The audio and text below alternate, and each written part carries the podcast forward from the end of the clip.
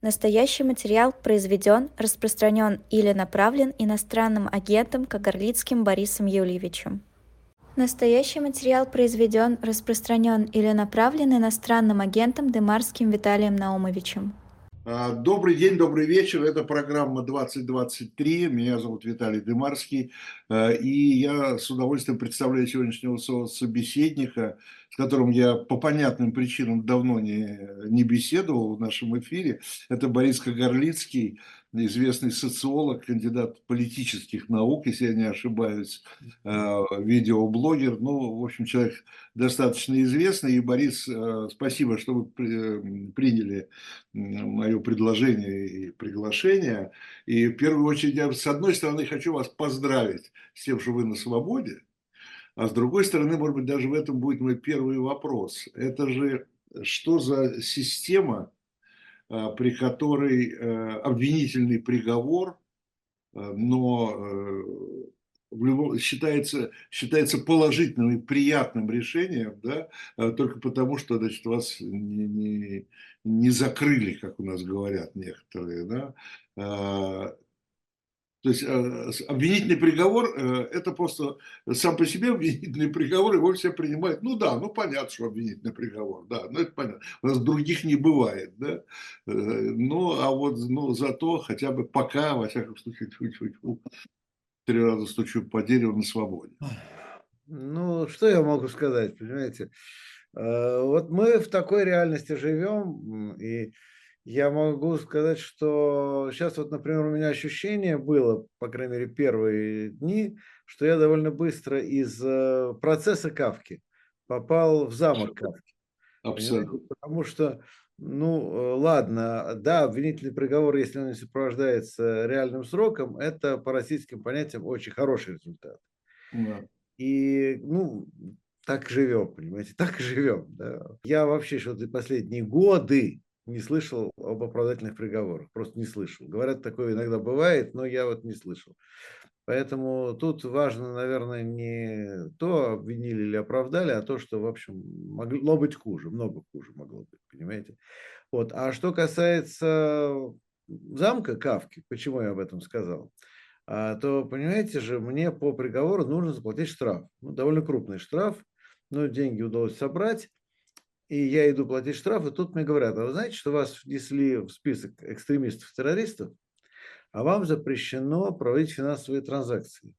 Я говорю, наличными тоже, и наличными тоже. Я говорю, в пользу государства, в пользу государства тоже. И штрафы платить, и штрафы платить тоже.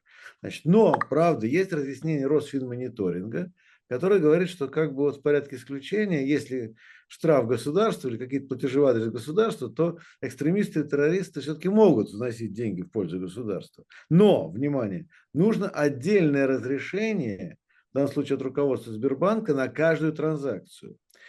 А, то есть мне нужно еще доказать, что я действительно должен государству эти деньги заплатить. То есть я прихожу, вот у меня э, все реквизиты, я хочу платить э, государству эти деньги, достаточно большую, как вы понимаете, сумму. Они говорят, нет, а вы докажите, что вы в самом деле должны государству. Тогда государство у вас деньги возьмет. Э, принесите приговор, соответственно, у меня там еще и на агентские штрафы не маленькие накопили за это время, очень большая сумма, даже, как ни парадоксально, больше у меня накопился на агентских штрафах к концу года, чем э, штраф вот этот вот э, по уголовному делу. Хорошо, опять же, принесите доказательства, что вы в самом деле должны эти штрафы. Вот я ходил, собирал бумаги, э, принес им это все, и вот сейчас жду ответа, разрешения Сбербанка отдать деньги государству. Понимаете, ну, замок Кавки вам не вспоминается, нет? Мне да. Нет, ну здесь, здесь все вместе. Здесь Кавка с Оруэллом, с, с, со, со всеми авторами, которые такого возможно. Вот я, я искренне хочу отдать государству свои деньги. Ну, это абсурд. Я хочу им отдать свои деньги, они не берут, понимаете? И при этом ну, они же требуют от меня, они же сами предъявляют мне требования, они же сами грозят санкциями в случае, если я не заплачу, понимаете? Вот чисто Кавка. Вот. Ну, Орвал, да, Салтыков-Щедрин, кстати говоря, уже если о наших родных говорить авторах, да, Салтыков-Щедрин тоже история одного города по полной программе. История одного города. И как говорит один мой знакомый, не писатель, абсурдистан. Да, да. Так что вот, ну, с другой стороны, по крайней мере, интересно, да, всегда пополняешь, что называется, свою я, культурную, я не, я не буду вас... историю, да, культурный багаж пополняешь, да, узнаешь много интересного и нового. Э, Борис, я не буду вас мучить там э, вопросами и предположениями, что будет дальше. Я думаю, что мы в одинаковом положении в данном случае, потому что там логики никакой нет, и там э, как, как будет, так будет, да? Ну нет, я думаю, что определенная логика есть, просто это не совсем такая логика, как у нас с вами была бы. Она немножко по-другому работает. И, ну, я просто не хочу вдаваться в детали, но я думаю, что то, что происходит, оно рационально по-своему. Но просто другая рациональность. Ну, надо просто принять, что вот так это. Ну, хорошо. Мне даже здесь вот как бы такая политическая, что ли, сторона вопроса интересует. Да, в том смысле, почему вы? Да? Почему, почему, почему вы, почему вы, почему что вы, вы известный как бы человек, э, как известный носитель левой идеи, я бы сказал так, да? А, я понимаю, ну понимаю, я, я тоже, этого тоже трудно понять, но мы представляем себе, почему э, репрессии против там либералов, так называемых, да, э, вот там видят главную угрозу. Э, вы считаете, что нынешняя власть видит какую-то угрозу слева? знаете, я вообще думаю, что мы с вами опять неправильно рассуждаем. Мы рассуждаем в категориях политической идеологии. Вот все, что я видел, а у меня, вы знаете, большое опыт столкновения с этими органами еще с советского времени, и если так формально считать, то был четвертый раз, когда я оказывался за решеткой за свою жизнь. А, но а, мне кажется, ни разу никого не интересовала идеология. То есть идеология, да даже и политика не в полной мере интересует. То есть есть раздражители, есть факторы, э, которые им кажутся дестабилизирующими. А, Причем они могут, кстати говоря, ошибаться. Они могут достаточно произвольно, успешно или неуспешно определять, что для них является реально вызовом или опасностью. Но, понимаете, тут ведь проблема не в том, а правый, левый, центрист, там, либерал, социалист, э, коммунист, э, там, наоборот, какой-нибудь праворадикал. А, э, обратите внимание, что, кстати, компании это происходили разные. Там была компания одно время, когда кормливали праворадикалов, да, вот националистов. Потом против них была кампания, когда их, наоборот, давили, да, то есть э, тут не очень люди думают, что вот эта идеология нам близкая, это нам идеология враждебная. Скорее их волнует, что вот, ну, это фактор раздражитель, да, это фактор, который им кажется в той или иной мере дестабилизирующий или будоражащий, беспокоящий. То есть э, я думаю, что в моем случае сыграло ключевую роль не то, э, какие даже я взгляды проповедовал, а то, что я очень активно начал какие-то взгляды проповедовать, понимаете? Вообще. Да, вообще, понимаете? Вот не надо, сидите тихо, э, не трогайте политику, не делайте политических комментариев, не занимайтесь политическим анализом. Э, вы лучше вот, ну, ну, на худой конец, ну, мало ли всяких исторических тем, поговорите о средневековье, там, поговорите об античности. Вот, ну, типа, вы же ученые люди, да, ну, поговорите про какой-то 16-17 век. Ну, ну, зачем вам про 21 век говорить, понимаете? Ну, конечно, прямо так вот мне это не говорили в лоб, да, но, а, но смысл был именно такой примерно, понимаете? А, ну, вот вы же профессор социологии. Ну, история же, история тоже сейчас как бы стала идеологией и политика. Ну и здесь, может, понимаете, вот если мы сейчас с вами ударимся в историю, тоже могут возникнуть проблемы. Конечно. Но не сразу, понимаете, не сразу. Потом в какой-то момент скажут, ой, а что они там наговорили? Вот, понимаете, но еще раз подчеркиваю, их волнует не идеология, не, не левые, правые, там, либеральные какие-то идеи. Почему били по э, либералам, например? Ну, потому что в этот момент показалось, что либералы набрали определенную силу и стали претендовать, если не на власть прямо, то на какое-то влияние, выходящее за рамки того, что нынешние руководители считают допустимыми.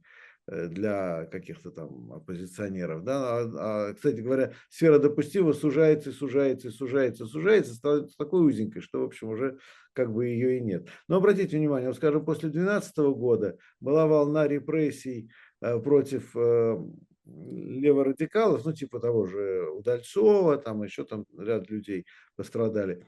Причем тогда, наоборот, левые жаловались, что вот нас репрессируют, а либералы должным образом нас не защищают. Потом как раз левых придавили и думают, о, а теперь либералы, естественно, заполняют вакуум, вошли в силу. Давайте либералов подавим.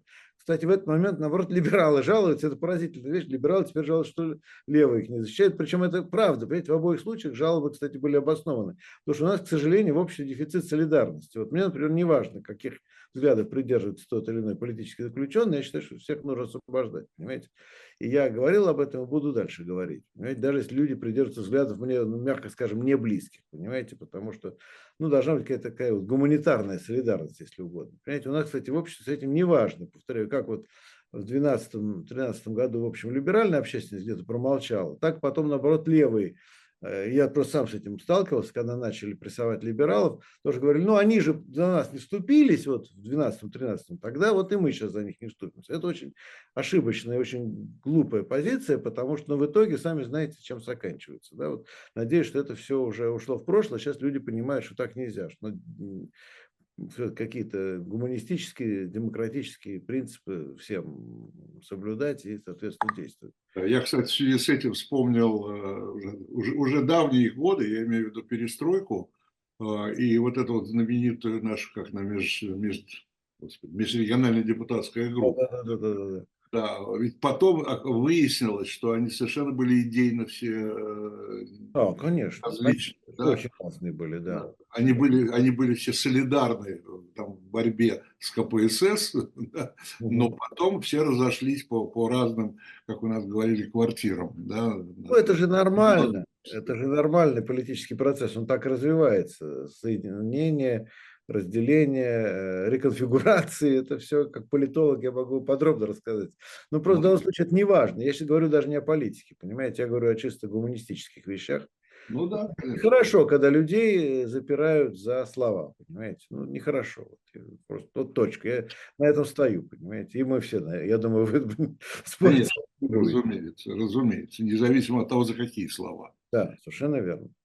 Э, скажите мне, пожалуйста, а вот э, тем не менее, я э, в комментариях к вашему этому делу всему, делу хочется в кавычки поставить, конечно, я читал такую версию, что чем раздражал Кагарлицкий, тем, что скоро президентские выборы, ставка в администрации президента, понятно на кого, но и в том числе на такой коктейль, я бы сказал, но они такого слова не употребляют, идей, да, э, и э, вы вот своей активностью и популярностью как бы выбиваете лево... Левый элемент. Да, лев, левый элемент. Компонент. Левый, левый, левый ориентированный электорат, Э, из вот этой вот э, конфигурации. Ну, понимаете, тут действительно интересная вещь, что вообще э, российская идеология, если таковая есть, я имею в виду официально, она же очень эклектична. Тут вам и цари, и императоры будут, и э, славянская кровь будет, да, право сказать, крови, да, и э, всякие идеи о том, что у нас самый свободный рынок в мире, кстати, самое любопытное, что по некоторым параметрам э, Россия очень странная в этом смысле страна, потому что по некоторым параметрам а, государственное вмешательство зашкаливает, а по некоторым наоборот. Такой ЛСФР, такое невмешательство государства в какие-то аспекты бизнеса, что просто удивительно. Да? То есть, э, поэтому, когда, например, либертарианцы говорят, ну нигде так государство не вмешивается, как э, в России, они правы. И когда левые говорят, ну нигде государство так не уходит Э, из экономики, как в России, и они тоже будут правы, потому что вот у нас так как-то странно все э, сконфигурировано очень удивительно.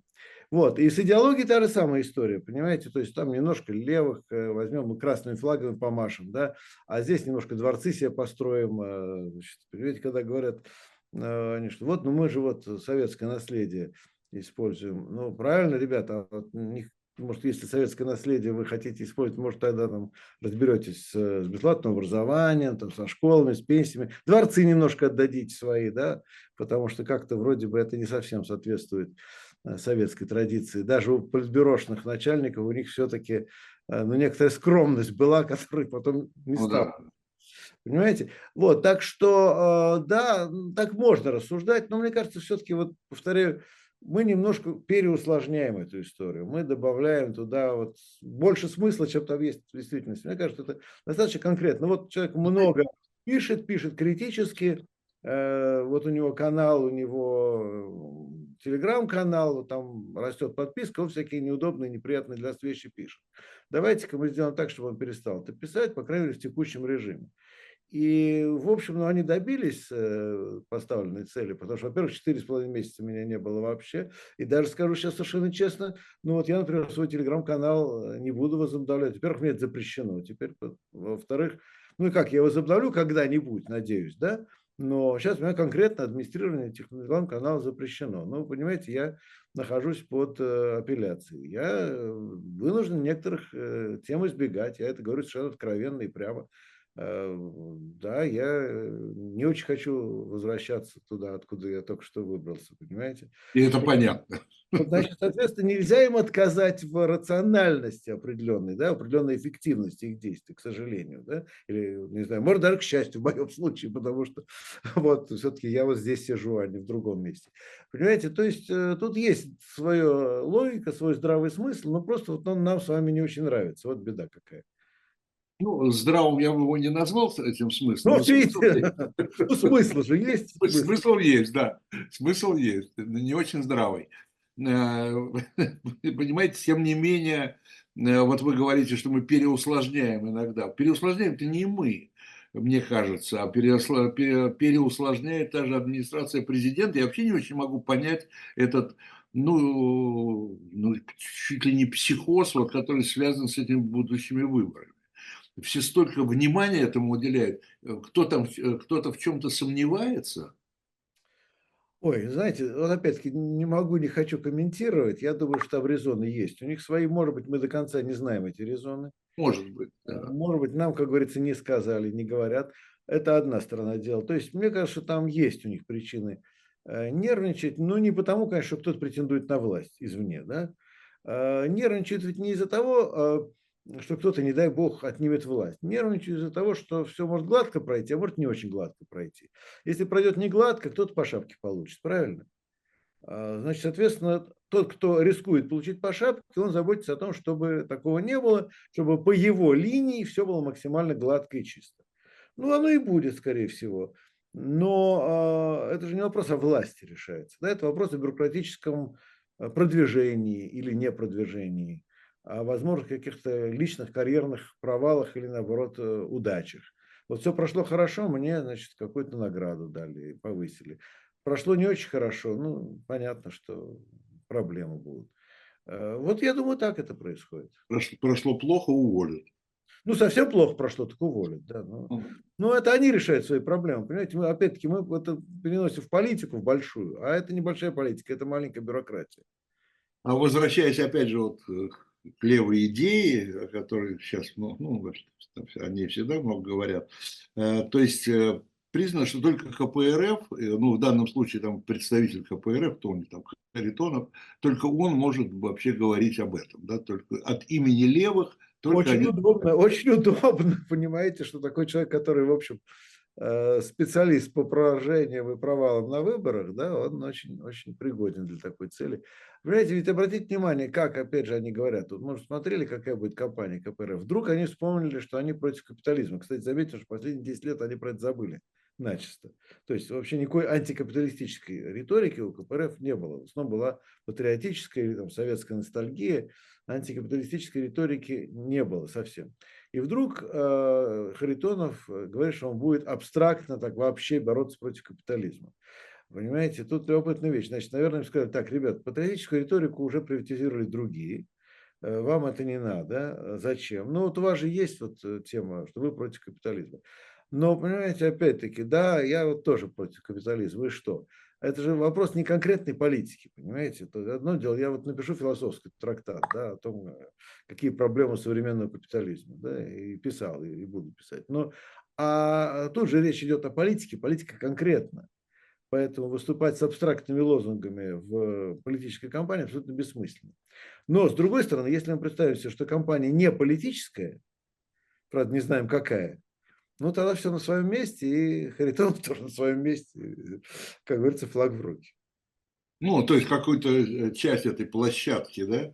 Ну, я думаю... Вот, вот там вы говорите, там нас и должны набрать там условно там, не знаю, 7%. Ну, да, не... да, да. ну сколько скажут, столько будет. Сколько скажут, сколько будут, да. И, и он заранее знает, сколько он соберет. Да, но он может постараться за, собрать меньше. И, собственно, я так понимаю, вот это плохо будет. Да. Нет, наоборот, это будет хорошо. Я думаю, что если а, соберет меньше квоты... Нет, смотря, смотря кому голоса отойдут. Да, да, да, то это будет поощрение, то это будет поощрение, что ребята молодцы, квоту не выбрали, значит, еще, еще лучше. Погладим по головке. Слушайте, мы уже, я помню, мы с вами беседовали. Э, я думаю, что наша аудитория понимает примерно вашу позицию, когда мы говорим о левой идее. Э, это, поскольку вы в советское время были диссидентом, э, это не возврат в Советский Союз, это не КПСС и, соответственно, и не КПРФ. Да? А это скорее идея, ну, я думаю, что вы согласитесь с этим, ну, так говорят, социал-демократическая, да? Ну, э, не совсем, потому что я все-таки, наверное, гораздо радикальнее социал-демократов. И, знаете, ну... Э, я могу сказать одну вещь, что социал-демократы э, сыграли очень большую роль в формировании современной Европы и даже современного Запада в каком-то смысле. Но э, современная социал-демократия это все-таки про то, чтобы перераспределить ресурсы в пользу более бедных слоев, более обделенных слоев. Это, конечно, все очень мило, но я, условно говоря, за то, чтобы бедных не было. Да, не за то, чтобы бедным помогать, за то, чтобы бедных не было, понимаете. Вот, то есть нужны структурные изменения. А я за то, чтобы был сильный общественный сектор, в том числе в сфере производства. Я за то, чтобы э, были серьезные стратегические программы развития и чтобы было участие трудящихся, участие вообще граждан в принятии экономических решений. То есть вот эта идея экономической демократии, которая была еще в конце 19 начале 20 века выдвинута, причем понятно, что в Советском Союзе эта идея как-то не получила по понятным причинам развития. Хотя, кстати, если возьмем самое начало, вот 18 э, год, 19 даже, может, начало 20-х, то, по крайней мере, вот эта борьба за рабочую демократию, за участие в управлении, она была но потом все это подавили, там был принцип единоначалия, причем единоначалие понималось исключительно в плане такой вот военной дисциплины. И, кстати, это по-своему работало, но для чего работало? Ну, для того, чтобы страну быстро индустриализировать и подготовить к войне. Да? А в плане прав трудящихся, как увы, не очень. Да? Пришлось этим пожертвовать. Но, конечно, если очень коротко, то, конечно, я демократический социалист, да, если так в двух, в двух конкретных словах. Да? А понятно, что сегодняшний левый ведь тоже в кризисе. Надо понимать э, очевидную вещь, что, э, на мой взгляд, опять же, если мое мнение интересно, то, на мой взгляд, конечно, сейчас очень интересна и драматичная ситуация, которая, с одной стороны, современный капитализм в кризисе, мы это видим просто вокруг себя, потому что происходит. Но левая альтернатива, левая идея тоже в кризисе. То есть левые пока не могут предложить такую сильную, убедительную, яркую и приемлемую для огромной части людей альтернативу тому порядку, который сейчас э, в кризисе. Да, но тогда получается на, на, э, на взлете, что ли, да, другая альтернатива, такая по, по крайне правая фактически. Вот, такая... и это очень плохо, это очень печально. Я как раз считаю, что это вина левых, да, наша вина вот э, как политического движения, общественного, социального, идеологического, культурного движения, что, э, понимаете, э, что сделали левые? Левые стали говорить много очень умных слов, писать философские книжки. При этом вот тот плебейский гнев, который накапливается благодаря противоречиям системы. Его начали аккумулировать правые, его начали аккумулировать популисты, э, черносотенцы разного рода и так далее. И э, левые интеллектуалы просто отдали этих людей. Вот, ну, ну, что же, они не читали философских трудов, они не знают французского языка, не знают современную философию. Чем мы будем с ними как-то? Вот. А это трагично, потому что в итоге огромные массы людей отданы просто, что называется, на откуп а, право популистской, э, националистической, расистской и так далее демагогии. На мой взгляд, это просто огромная вина, э, прежде всего, кстати, западных левых, потому что ну, нас тоже, наверное, в России можно за что-то винить, современных, я имею в виду, я не про Сталина, конечно, я говорю про современных левых, тоже, наверное, много а, за что можно винить, но, по крайней мере, у нас не было таких возможностей, как у западных наших единомышленников, которые имеют доступ к медиа и достаточно развитую сеть культурного влияния. И вот они просто, просто на протяжении 20 или 30 лет просто вот упустили целые социальные слои, причем эти слои были брошены. Брошены, и вот потом они оказались подобраны совершенно не самыми приятными людьми с очень неприятными идеями. И э, что-то с этим надо делать. Но я написал книжку по этому поводу, две даже книжки уже. Одна называлась «Между классом и дискурсом», другая как раз вышла перед моим арестом по-русски, э, называется «Долгое отступление». И сейчас вот ее переводят, вернее, перевели уже, она выходит на английском, кажется, еще на итальянском выйдет. Вот, э, то есть, ну, это вот мой вклад в данную дискуссию. Я пытаюсь объяснить, что так нельзя, нужно все-таки обращаться к простым людям, с понятным языком говорить о понятных вещах. И не бояться проблем, понимаете, потому что есть некоторые проблемы, которых мы боимся, потому что неприятно о них говорить. Ну, например, та же проблема иммиграции, проблема миграции, да, а, потому что, ну, с одной стороны, в левых кругах на Западе особенно такое настроение, что всякий, кто начинает говорить об этих проблемах, он расист и фашист, поэтому вообще не будем о них говорить. Но проблемы-то существуют, просто их надо решать по-другому. А в итоге как раз настоящие расисты и фашисты будут об этом говорить. Вот они эту тематику возьмут и будут говорить какие-то ужасные вещи, типа, а давайте-ка решим проблему так, пойдем и сожжем общежитие, где живут мигранты. Да? Ну, естественно, проблему миграции это никаким боком не решает, но хоть какой-то ответ.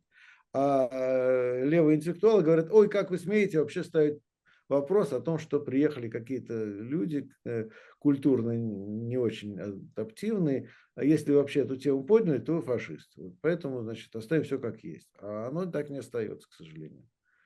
А, Борис, ну хорошо, смотрите, вы сейчас упрекнули как бы российских левых, да, в том числе, это самокритика, считаете? Ну да, хорошо, самокритика. Но а самокритика кого? А, российские левые, э, на мой взгляд, они никак не организованы. Кто это таких? Кто это? Партии нет. Ну вот именно поэтому... Когда я начал вами говорить о социал-демократии, я как раз тогда имел в виду вас спросить, а почему столько, за столько лет так и не удалось создать ни социалистическую, ни социал-демократическую партию? Я отвечу, нет, на самом деле это как раз очень просто. Э, структура общества достаточно рыхлая. Политические модели э, европейские, они же плохо э, так приживаются. Нужно все изобретать заново. И обратите внимание, это же касается не только левых, это касается и либералов в значительной мере. Вы будете смеяться, но это даже касается националистов российских, понимаете? Вот обратите, обратите внимание, ни у кого же не удалось. Какая у нас единственная была создана партия? Единая Россия, партия чиновников. А кто у нас консолидированные люди? Да, это чиновники, даже не буржуазия, понимаете, даже не буржуазия. У нас единственная консолидированная сила – это чиновничество. И не только потому, что сверху через госинституты все это спускали, а потому что ну, чиновничество более или менее готово к тому, чтобы структурироваться, объединиться и как бы консолидированно действовать. И то, кстати говоря, я думаю, что это ненадолго. Значит, соответственно, а, политика 21 века будет немножко другой. То есть переносить механически вот эти старые партийные модели уже на новое общество не удастся. Оно рыхловатое, такое неустойчивое действительно скорее будут возникать такие вот партии, коалиции, партии движения. Э, но а, это первый момент. Второй момент, что, конечно, постсоветское общество э, было настроено скорее воспринимать либеральные идеи, что и происходило. Ну, понятно, после э, длительного периода советского был какой вариант? То есть либо назад в Советский Союз, ну или сохраним то, что можем, да, то есть советский консерватизм, и, соответственно, в значительной мере э, левая идея воспринималась просто как часть советского консерватизма, хотя это не так. А, либо, ну, давайте все как э, на воображаемом Западе. Вот знаете замечательную книгу Алексея Юрчака, всем ее рекомендую, прекрасная книга, это было навсегда, пока не кончилось, последнее советское поколение. Книга, ну, на мой взгляд, выдающаяся. И там очень хорошо показано, что у советских людей, не только у интеллигенции, в головах был так называемый воображаемый Запад этот воображаемый Запад искренне пытались построить в родных пенатах, ну, с хорошо понятным результатом, потому что такого Запада в принципе не может быть. Да? Тот воображаемый Запад, который был в головах, его не существовало ни на Западе, ни на Востоке, в принципе не может существовать. Понимаете? И поэтому получилось так, что в общем-то, обе альтернативы идеологические, я не говорю о практически политических альтернативах, которые были, но идеологически основные две альтернативы, которые в 90-е годы господствовали в массовом сознании, обе были ложными. То есть одна, давайте вернем все назад, да, повернем время вспять, да, ну так не бывает, да, а другая, давайте придем к воображаемой вот этой вот э, системе, которой в принципе не может быть, да, которая существует в наших головах, которая тоже представляет собой отчасти продукт советской идеологии, понимаете? Вот вам рассказывали про капитализм, а вы просто плюсы на минусы поменяли, и вот у вас уже образ сложился более или менее. Хотя, кстати, даже вы знаете прекрасно из математики, что если просто плюсы на минусы поменять, то все равно результат не сойдется у вас. А, другое получится, там развалится уравнение. Ну вот. И вот в таком состоянии мы были в 90-е годы, в начале 2000-х, может быть, потом где-то к середине 2000-х, мне кажется, как раз идеологически эта картина стала э, меняться, она стала выравниваться, становиться более рациональной. Но тут-то как раз пришел уже авторитаризм. А тут уже возникла ситуация, когда э, вроде бы можно уже э, идеологически в хорошем смысле размежевать общество, да, разделить его на какие-то осмысленные идеолого-политические компоненты. Но тут вам сказали, не, шиш, не будет такого. Вот, да, не позволим.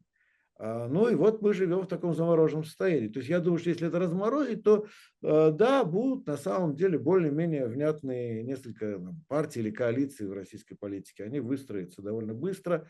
Э, примерно можно их предсказать, и сейчас просматриваются их параметры, но эм, для этого нужно как минимум раскрыть э, площадку, понимаете, сейчас э, же все законсервировано и закрыто, и пойдите попробуйте что-нибудь создать. Я думаю, что это будет тот, когда мы выйдем в следующую уже эпоху. Да, но видите, все, э, предыдущие попытки все были неудачные. Я помню, Горбачев пытался создать что-то типа, да, то ли социалистическое, то ли социал-демократическое. Ну, я, я объясняю, почему. Да, В какой-то мере Мироновская партия да, претендовала на, на эту нишу. О, да, но. С Мироновым вообще прекрасная была история, потому что э, Сергею Михайловичу поручили создавать э, социалистическую или даже умеренно левую партию, но без левых. Но без Потому что ну, если вы идейных людей наберете, то будет совершенно другая партия, как вы понимаете. Да? И нет, не надо. То есть, ну, там действительно был один конкретный вот депутат э, Олег Васильевич Шейн, который действительно воплощал эту левую э, идею в партии. Ну, один человек, понимаете, один. И, ну, там просто, может быть, еще несколько человек по ходу дела появилось, но такого же толка, ну, просто единицы, да. И потом заметил, что этих людей, в общем, довольно быстро начали отодвигать или вычищать. А, потому что идейные люди не нужны, понимаете, никакие идейные люди никому не нужны. Опять же, в этом смысле Единая Россия идеальная партия, потому что идейные люди никому не нужны сейчас в российской официальной политике. Но Единая Россия – это партия аполитичных и безидейных идей, и в этом ее идея главная состоит. И она нормальна, она органична по-своему, понимаете. Но почему-то именно среди безыдейных этих людей все чаще и чаще вот эти разговоры и даже требования, а давайте нам государственную идеологию. А, ну, тоска какая-то, да? Чего-то не хватает. Ну, тоска не тоска, но даже такое впечатление, что создаются какие-то попытки, предпринимается, чтобы создать такое. Но, как вы правильно сказали, это чисто эклектичная, эклектичная идеология сегодня в России, э, идеология путинизма, если хотите хотите, да, она настолько эклектична, что я не понимаю, как из нее можно сварить государственную идеологию. Ну, знаете, если говорить о реальной государственной идеологии, не о том, что вот придут и закажут, да, я знаю несколько раз, просто конкретно моим знакомым предлагали э, заказ, заказ, заказ написать национальную идею. Я знаю, что в Институте философии такие заказы были. Вот, я не знаю, взял заказ от Института философии, не взял, но то, что ходили какие-то люди из разных учреждений в Институт философии и говорили, не напишите ли вы нам национальную идею, желательно за два месяца, потому что у нас больше времени нет, и бюджет у нас ограничен. Вот. Но, но в рамках бюджета, пожалуйста, напишите. Ну, э, это мне рассказывали коллеги. Ну, я не знаю, чем это кончилось, но, но это бюрократический подход, понимаете. Ведь как начинаются такие вещи? Реально. Э, ну вот Франция, да, республиканизм. Ну, Франция его выстрадала, да, для, для Франции современно вот этот либерте, фратерните и галите, да, вот, э, Французская республика и так далее. Франция это выстрадала. Выстрадала, кстати, не за один год, и не только за Великую Французскую революцию, потом был еще 19 век, между прочим, который еще тоже был не весь. Далеко. Ну и, и, и, прошли, и прошли через якобинский и белый террор вообще. Такой, да, совершенно верно. Совершенно верно. В этом смысле э, коммунистическая идея э, в том виде, как она сложилась в СССР, она тоже была достаточно органична для своего времени. Она прошла через вот это вот все горнило событий. Она выдержала не только гражданскую войну, выдержала еще и сталинский 1937 год вообще удивительным образом, да, потому что ведь все-таки, что очень интересно, что вот такое настроение антикоммунистическое возникло не в 1956 году среди интеллигенции. В 1956 году, наоборот, после 20-го съезда было другое настроение, что вот наконец-то у нас будет настоящий чистый ленинский социализм. Настоящий ленинизм, да. да. Насколько он был ленинским и так далее, другой вопрос, но, но это было абсолютно реально, да, это была массовая такая тема. То есть на самом деле все ведь погубил, э, это, это удивительно и поразительно, но эту погуб, идею погубил не Сталин, идею погубил Леонид Ильич Брежнев застой, понимаете, в чем дело. Вот кровавую катастрофу еще можно пережить, понимаете, как э, что-то такое, что потрясает, ужасает, там, возмущает, но тем не менее идея живет, да. А вот застой, это все, понимаете, да? Вот. Э, это, как сказал Леонид Зорин, ну, наверняка знаете замечательного нашего драматурга 60-х, 70-х годов, да? Вот у него в пьесе «Царская охота» э, была э, замечательная фраза «Для державы застой опаснее поражения». Ведь это, кстати, в самом разгаре Брежневской эпохи было сказано. Вот для идеологии тоже, понимаете, для идеи, для концепции, для каких-то духовных ценностей. Понимаете, христианство тоже, сколько там всего было безобразия, да, но оно выжило. А вот э, если все сводится к такому рутинизированному, процедурному, такому бюрократическому бытию, то да, та идея любая умирает, вообще в принципе любая. Ну да, но э, вроде, так, знаете, вот в течение, ну, поскольку еще, так сказать, на фоне э, специальной военной операции, э, такое было ощущение, что все-таки вот в этом идейном винегрете, да, э, все-таки верх берет, э, верх берет национализм. Такой а, да, национализм. да, отчасти. Но понимаете, тут есть две вещи. Во-первых, все-таки в многонациональной стране э, этнонационализм это плохо работает. А имперскую идею, кстати говоря, очень интересно, что, э, опять же, как вы догадываетесь, я никаким боком не имперец, но имперскую идею ведь тоже умудрились загубить по-своему, понимаете, в чем дело. И ее а, операционализировали как чисто техническую идею в том смысле, что просто все должны подчиняться начальству. Понимаете? У нас одно общее начальство, и все должны дружно ему подчиняться. Вот вам и будет э, империя. Там, красная, синяя, зеленая, неважно. Да? Вот. Но, соответственно, если брать империю как идею, то это совсем другое, понимаете. Это про, а, может быть, такое не очень, а, не очень равноправное, но все-таки совместное существование разных народов, культур и так далее в каком-то едином проекте. Опять же, повторяю, я не сторонник имперских идей, но просто если брать а, то, как эта имперская идея выстраивалась э, на протяжении истории, начиная с Габсбургом еще, понимаете, она как-то худо-бедно работала по-другому, не так, как у нас предлагают, что просто э, любую идею, вообще любую идею сводит к очень простой форме. Э, слушайте начальство. Вот надо слушать начальство, и тогда все будет хорошо. Да? Вот главная идея. А чем не идея, кстати? Но просто она как-то не вдохновляет. Вот ради этого люди на костер не пойдут. Вот в чем беда. Ну, э, как, поскольку значит, мы говорим о левых идеях, сейчас очень много обсуждается вопрос и в Европе, и в мире вот по поводу этих массовых выступлений левых. Это вот ваши левые, э, массовых выступлений левых по, и в Европе, и в Штатах там э, по, против операции Израиля в Газе. Да? Ну да, конечно. Нет, ну опять-таки скажу свою позицию. Понимаете, Э, дело в том, что, конечно, история Ближнего Востока очень мрачная. И, э, понимаете, я, например, свою э, позицию формирую не потому, что у меня есть какая-то заранее готовая вот штампованная точка зрения, но я был в Рамале, например, да, я был на палестинских территориях, у меня там контакты и друзья среди, в том числе, палестинских левых. И я знаю, например, очень хорошо, что там ненавидят Хамас ненавидят Хамас, понимаете? То есть э, для них как минимум, как минимум, э, Хамас э, был ничем не лучше израильтян, а если говорить вообще об израильтянах, то к ним отношения дифференцированы. И да, враг Нетаньяху, вот эти вот все правые сионисты, да, это враги. Ну а с более прогрессивными элементами израильского общества мы, говорят мне мои палестинские друзья, мы, наверное, рано или поздно договоримся. Просто вот нам не дают договориться с ними. Кто не дает договориться? Вот люди типа Нетаньяху, вот эти вот э, ястребы израильские, да, и Хамас с другой стороны. Вот они устраивают войну, они стравливают народы, и из-за этого вот э, вся эта катастрофа, иначе мы давно уже жили в мире здесь в сотрудничестве. Вот это то, что я слышал, когда я был в Рамале, понимаете, да, я не говорю, что все там так думают, но вот это мнение светских, прогрессивных, современных палестинцев. И, кстати говоря, естественно, многих израильтян. Народы столкнули лбами, очень страшно столкнули лбами, а дальше начинается, что вы должны либо поддержать Хамас, не дай бог, либо сказать, что ну, израильтяне молодцы, ну там убили несколько тысяч человек, ну и что, что все равно же это арабы, какая разница. Понимаете? И вот мне, например, лично обе эти точки зрения категорически неприемлемы.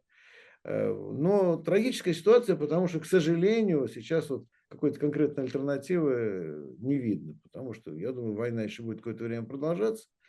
Но другой вопрос, опять-таки интересный, что, кстати говоря, ну хорошо, э, рано или поздно Цахал задавит Хамас в секторе Газа, потому что ну, просто соотношение сил скажется рано или поздно.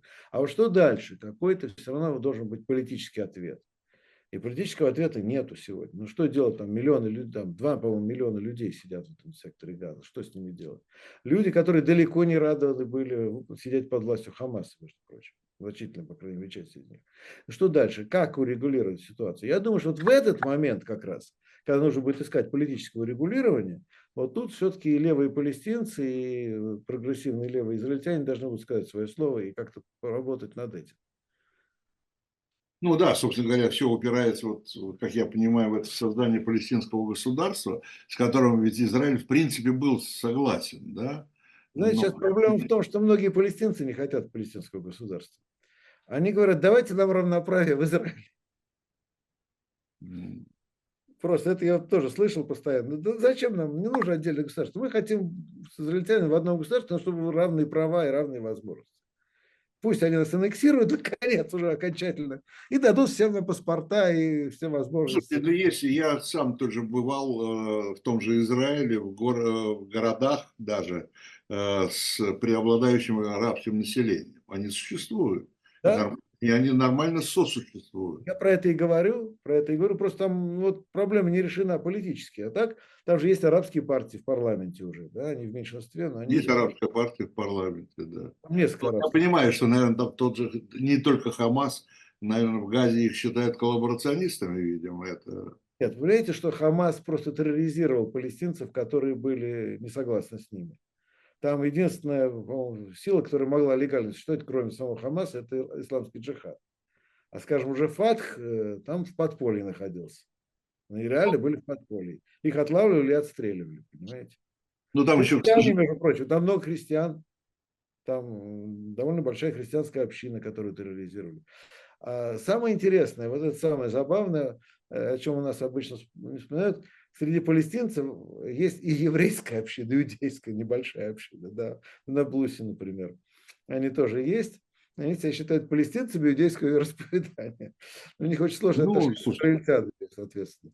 Это большая еврейская община в Иране, которая вообще требует э, изгнания, вообще ликвидации Израиля как, как э, как это, это, чего они требуют, это, я думаю, от, от их имени требует, это другой вопрос. Ну, я понимаю, да, но, но тем не менее, да. Но. Ну ладно, да, будем, будем, конечно, там смотреть, что там и что там и как там, насколько это просто, э, насколько я хотел именно о роли левых.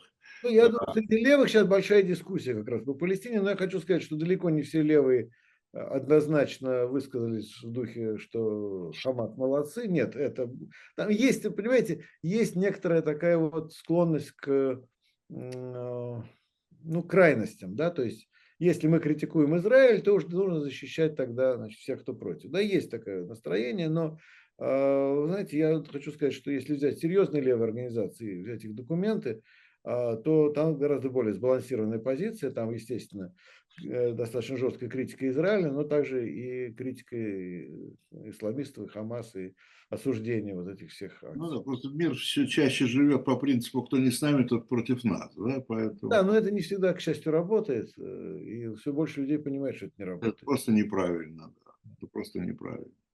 Э, Борис, я хотел вам все-таки еще вернуться к одному вопросу, который мы сегодня уже обсуждали, это по поводу правой альтернативы, да, э, которая набирает силу, безусловно. Да. Посмотрите, в Европе, ну, в Америке это скорее Трамп, да, э, в Европе... Хавьер Милей в Аргентине сейчас очень занятный. И в Аргентине, в, в Европе от уже хорошо известного там Национального фронта до новых там этих правых которые там в Словакии возникают, там в Голландии, ну, в Голландии, кстати, бывало и раньше. Uh-huh. Вот. А, есть что противопоставить. В любом случае, у меня такое ощущение, не знаю, согласны вы или нет, э, что как бы ни закончилась эта война, а, мир все равно будет уже другим. И в какой-то мере, и в какой-то мере э, вот это вот э, Запад, Западу тоже придется меняться. Абсолютно согласен. Но вот, понимаете, э, рекламирую свою книжку «Долгое отступление», она как раз об этом написана. Я говорю, она была написана аккурат вот перед моим арестом, но не сильно устарела за 4 с лишним месяца. Я хочу сказать, что, э, повторю, мы видим довольно жалкое состояние левых, но, опять-таки, могу это говорить с полной ответственностью, потому что меня самого очень это печалит. Э, но, понимаете, у правых популистов тоже нет альтернатив. У них нет четкой экономической программы. У них нет ответа на экономические проблемы, которые возникли сейчас. И которые правящие элиты не хотят решать, потому что ну, боязно трогать. Понимаете, тут есть еще одна ситуация, характерная для современного мира, а, что, э, в общем, понимают, да, даже в правящих верхах большинство стран понимают, что что-то идет неправильно, но а трогать боязно. Вот начнешь что-то трогать, а потом все посыпется, повалится, и где это закончится, чем закончится, не знаем. Да? И поэтому есть страх, э, страх, в общем, в чем-то обоснованный, потому что ну, действительно хаоса никто не хочет. А, поэтому нужна альтернатива конкретных практических изменений.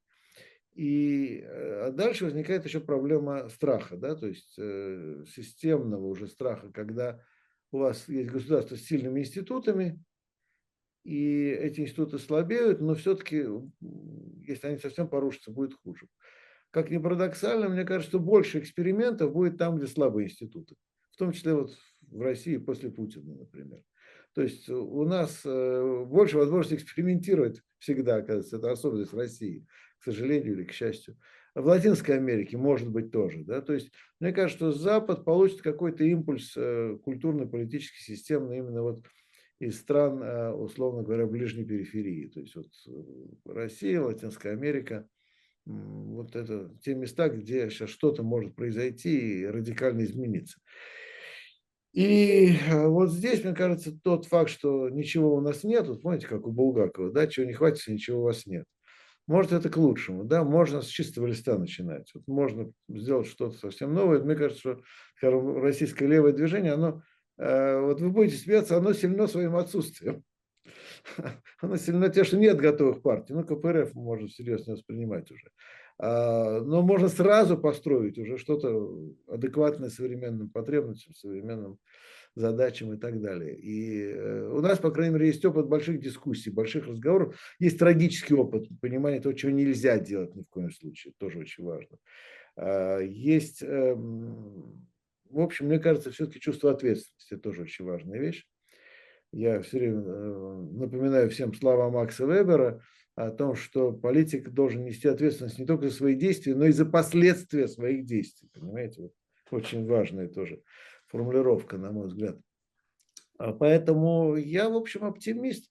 Э, я понимаю, что будет большая дискуссия, большой диалог, да, в ходе которого придется вырабатывать какие-то решения, отчасти консенсусные, отчасти демократические, отчасти, может быть, а, они будут проблемными. Нельзя сказать, что все будет хорошо обязательно, но я не верю, что вот э, все будет продолжаться так, как сейчас идет. Оно будет меняться. И на Западе тоже будет меняться никуда никто не денется.